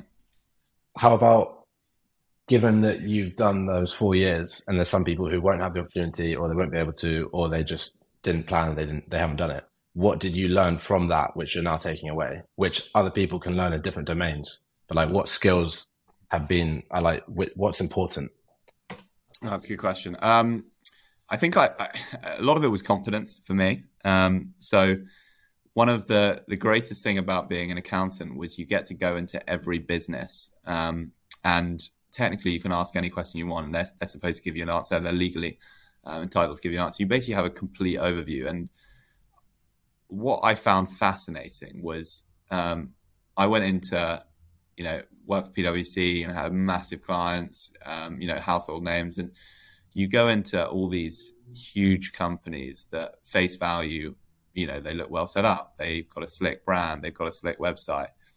And it's a dude sitting behind a spreadsheet who doesn't really know what he's doing um, which is obviously a little bit of a generalization. But like i learned that i think you know we've always there's a, there's a lot of reasons not to do these things and there's a lot of reasons why you're like oh I, i'm not smart enough i'm not clever enough i'm not you know, I don't have the skill set. Um, and I think three or four years of um, being an accountant gave me that real confidence because I'd seen it um, that you know I could do something similar or I could I could start a company um, and that it was worth just trying. Um, I appreciate that means anyone listening to this, you know, the viewers, oh, it's I can I can take that word and take a bit of confidence and um, you know, go away. But I think, you know, it's difficult until you've been there and seen it and, and experienced it. I think you do learn a lot of, um, you know, as I say, like self management, time management. You know, we I had a massive workload for four years. Um, like yeah, huge. You do, you know, you do six, 15 exams. You do a, a, a job which, I mean, for a lot of time, it's you know, it's it's more that it's not a nine to five you know, particularly we have this thing called busy season, which is like January to, to April, and that's you know you're working till you know you, yeah you're working sixty hours a week, weeks pretty much for, for those four months, um, and then I was training for for these events. So you know each person who was going through those things probably would have managed it differently, but during that time I worked out actually what worked for me um, and how I could manage my time and how I could you know basically be at my best self. Um, which yeah, which which definitely is stuff I took away into then starting my own business. And I also got very good at Excel, which actually is pretty handy now. I was going to say, I have, when I was talking about like, I was going to frame how you and Jamie were different. And I remember being like at finish line and Jamie would be, I don't know, doing like piece to camera or something like that. and you'd be there with a laptop, like making sure the spreadsheet is up to date with who's come back and yeah, yeah. Which I think sums it up very well. Yeah. Yeah, cool. Okay, I'm conscious we're getting to near the end and it's a Sunday night, so I'm not gonna make it run too late. And I've hopefully got, got to assume delivery to me 21 minutes, mate. That's your cutoff. Nice. okay, perfect. Um, I was. It, I find it quite funny how a marathon 40 years ago was like a huge thing, and now you're sitting here running a business that does 250k races, how far can it go? I I don't know. Um, I I think it's going to go very far. um, like it's. I mean, even over the last few years, there's been you know more and more insane things. There's these you know backyard ultras where people are basically running loops for as long as they can until until there's one person left. Uh, there's now a lot of 200 mile races are becoming a, big thing, particularly in the in the US. There's a couple in the UK now, but there's a series of 200 mile races where people will do that in one go. Um, I don't know. It, I I think I actually think we're we're only just beginning. Um, you know, I think there's over particularly over the last 12 months, we've seen a lot of um, brands jump into the ultra and trail space um, because a lot of people have got into the space since COVID. Um, and yeah, and, and, and really b- before then, there, there's not really been any, any money in the space, any brands, any, any professionals. And I, I think that's only going to go one way. And the more, and the more money's in the sport, the more professionals in the sport, the, the more incentive there is for people to, you know, train hard and, and compete. Um, the, the, the bigger the sport's going to get, uh, and the the more uh, you know extreme events that are, are going to happen. I, I, think I think it's going to get um, I, I don't know if it will be mass market these these these big ones, but I do think we're going to see you know more and more people doing you know crazy crazy distances. Um, you know, as I say, there's 200 mile races. There's things like backyard ultras. There's um, there's a race um, called uh, I can't remember what it's called, something Britannia, which is basically it's not really a race. It's a self-supported. It's like a 30-day challenge where people will basically run the length of the UK, um, the Land's End of John O'Groats route but supported as part of an event. Um, yeah, it's it's it's a growing space, and um, I think I think it's actually really exciting because I do think you know whilst there's some incredible athletes in the space, there there still aren't really any big there there, there isn't prize money really, um, and there isn't that much support for the very best, and that's starting to change. So people are taking you know much more detailed training approaches. You know, getting much more involved in it. Um, and I think we're going to see huge, um, you know, improvements in course records. I think we're going to see, you know, people do crazy fast 100 mile times, crazy fast 24 hour track times, you know, all these things. Um, yeah, I, I think um, I, I'm, yeah, I'm, I'm genuinely like, as a as a kind of spectator and someone who's involved in the sport, I'm super exciting just literally just to see what's what's going to happen over the next um, you know two three years. Yeah, that would be so cool to watch it because at the moment it seems like a challenge, but to watch it turn into a spectator sport would be amazing. I imagine if there was like a Tour de France except for ultra running. Yeah. I, and I think I think it, I think it will happen. Like you know, the one of the big limitations on um, ultra running in the past or trail is technology. Is that you know these events generally take place in you know super remote places, which as we've already spoken about, there's no signal.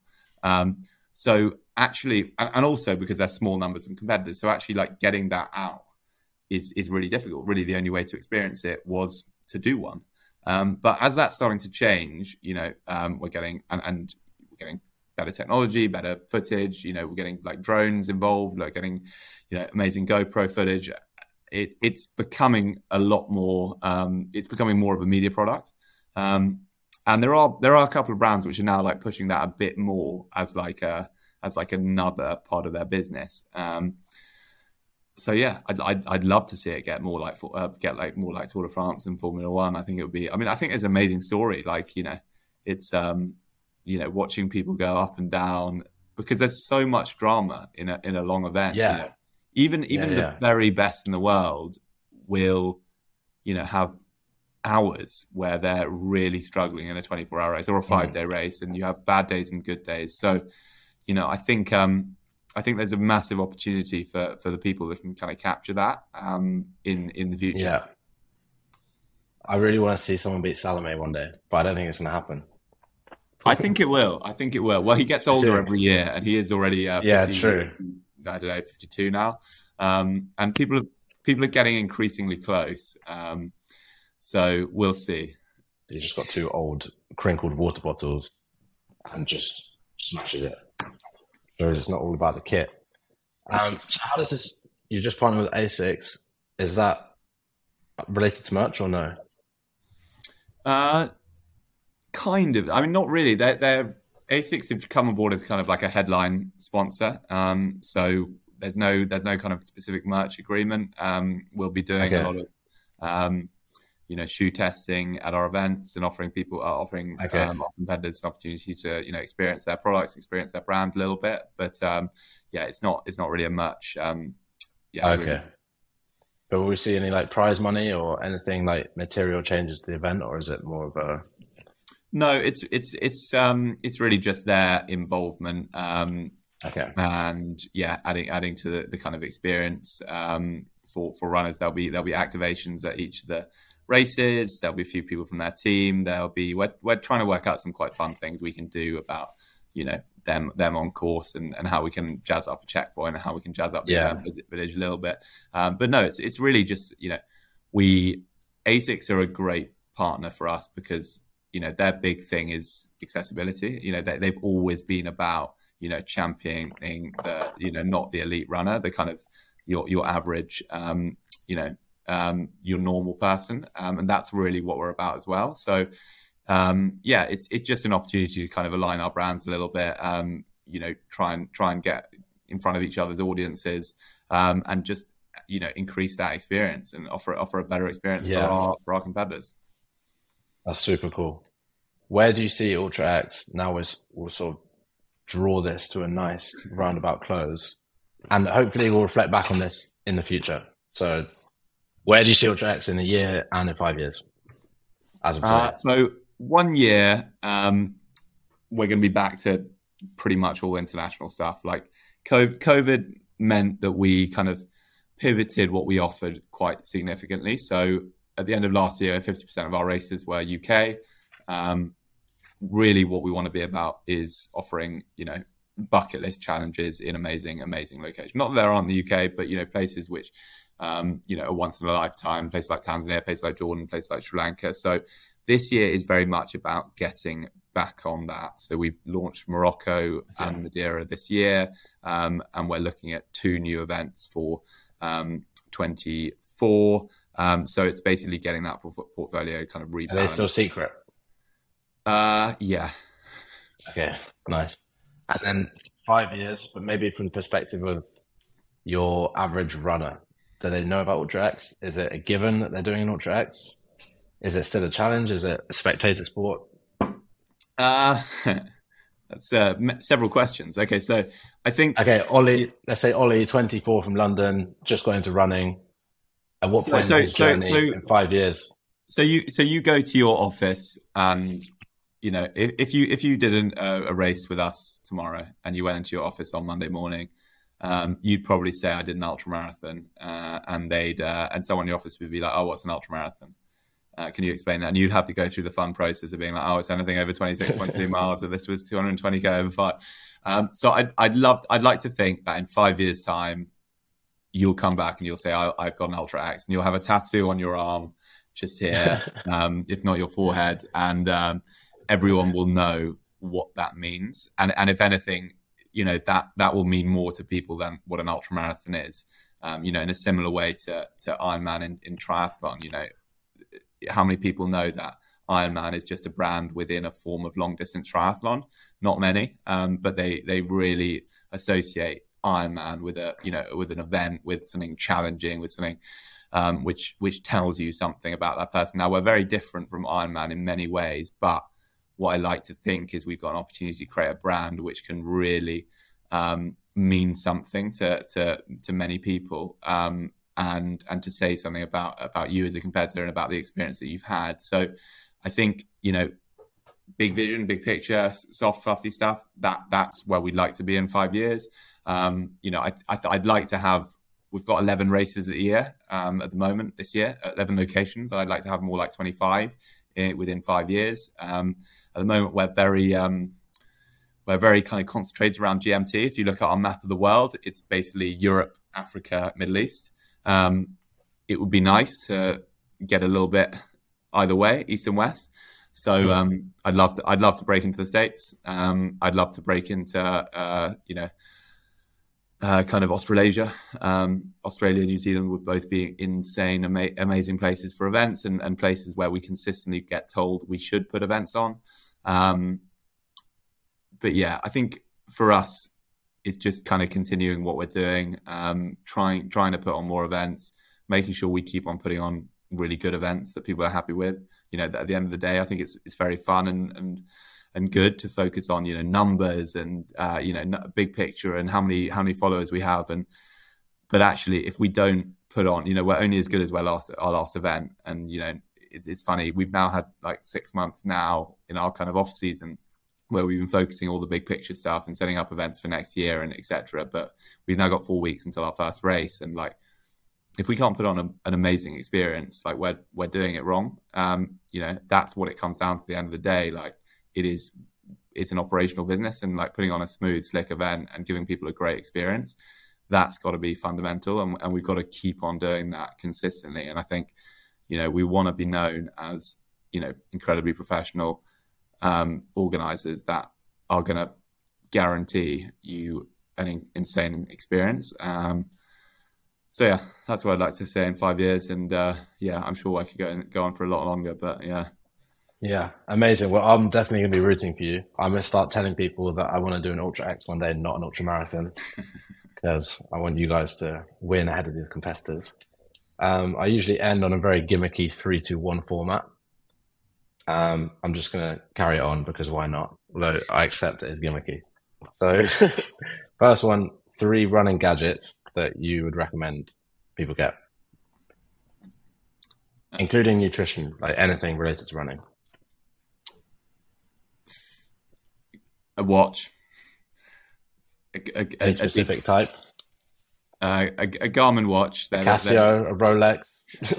get get a Garmin. I've I've I've moved. We, we don't we don't work with them, but um uh we yeah I've I've worked with uh, I've used several. Um, I think they're the best. I think they're most reliable. I think there's lots which do uh, lots of bells and whistles, but they're the most reliable. I think. Um, and if you're going to train seriously about something, I think actually training uh, where you do have a specific plan and you know look at some faster sessions, some slower sessions. I just think having having that kind of data is incredibly useful. Um, don't read into it too much; it will tell you some some things, and obviously uh, you can go to town on it. Uh, so number mm-hmm. one, I'd say uh, a Garmin. Um,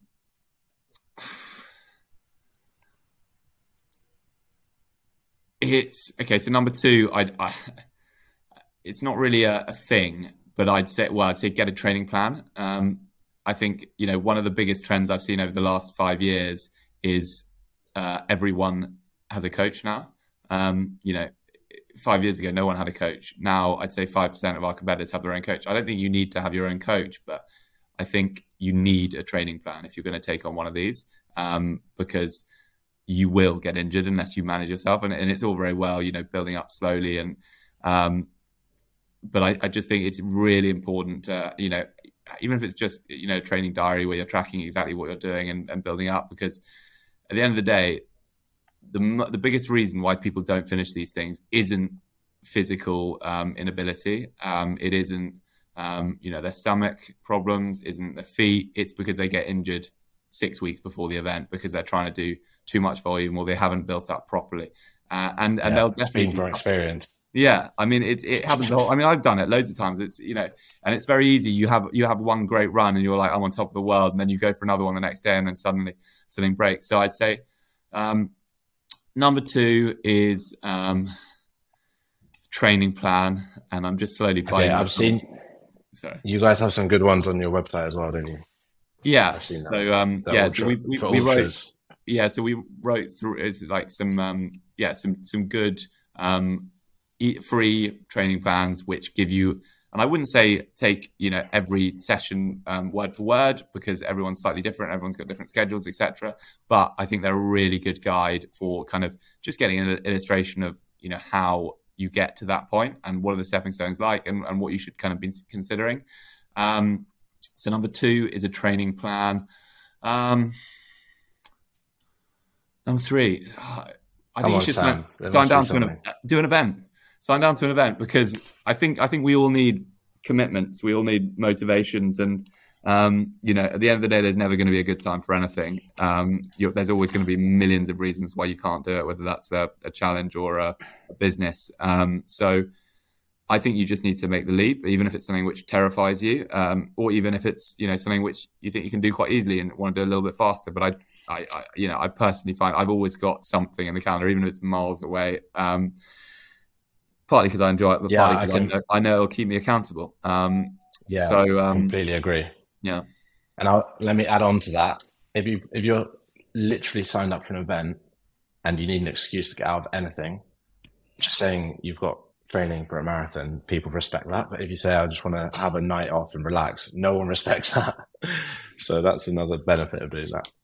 Um, okay, two judging by how quick it took you to come up with three running things, which is one of your passions, I'm worried this is going to take ages. But two worst pieces. I want to give you really, uh, really good answers. Yeah, okay, I'll be quick at this time. Or, or worst things you've read. Like, what's the something you tried to incorporate and like, nah, didn't work for me. Uh, there's there's a book called The Five A.M. Club. Like, it's crazy. Like I, I, I, I, there's a, there's a good principle in it, which is you can start your day with like a, a bit of meditation, a bit of uh, you know exercise, and, and, a bit of planning. But like the, the, the philosophy of waking up at five a.m. every morning, um, which I know a lot of people um, particularly in this space, think is great because it makes them sound like they're super hardworking and super, you know, all that. Um, I think, yeah, not good advice. Um, Love that because I saw that on Waterstones the other day, and I was like, I'm, I'm not. it's worth a, it's worth a read. Like I'm not saying you shouldn't. Like Really? it's, it's it, it, like all these things, you learn something from from doing it. And as I say, I think there are good principles. But um, yeah, I thought I thought um, that was pretty unhealthy. Um, last thing I've read. Uh, give me give me a one. I'll come back. I'll come back to it. Okay, okay. And one very simple. Even you can manage this one. What's one book recommendation, or Uh, podcast, or any like info? Oh, I can give you so many. Can I have two for this one? I've got Okay, so- yeah, take two for this one. so my my um my favorite book of all time is Black Box Thinking, which is Matthew Syed, which is um essentially based on um the the analogy is the black box in a in a, a airplane, which um essentially um when there's a crash, pilots or uh, you know the air industry analyzes the black box, works out what went wrong, um, and improves. Um, so it's all about basically treating failure as an opportunity to, to improve.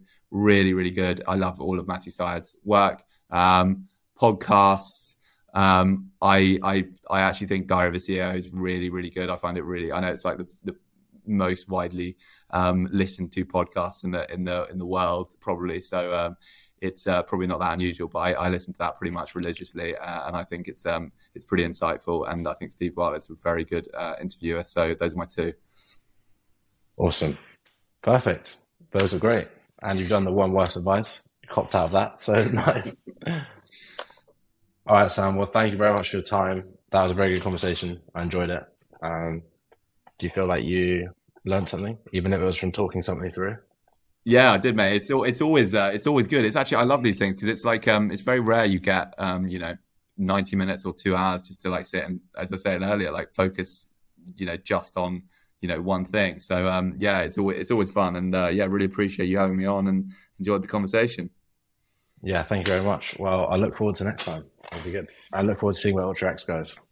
We'll have Cheers, to dude. go for some more catch up coffees and work it out. Uh, Hundred percent. All the best. All right. Cheers, mate.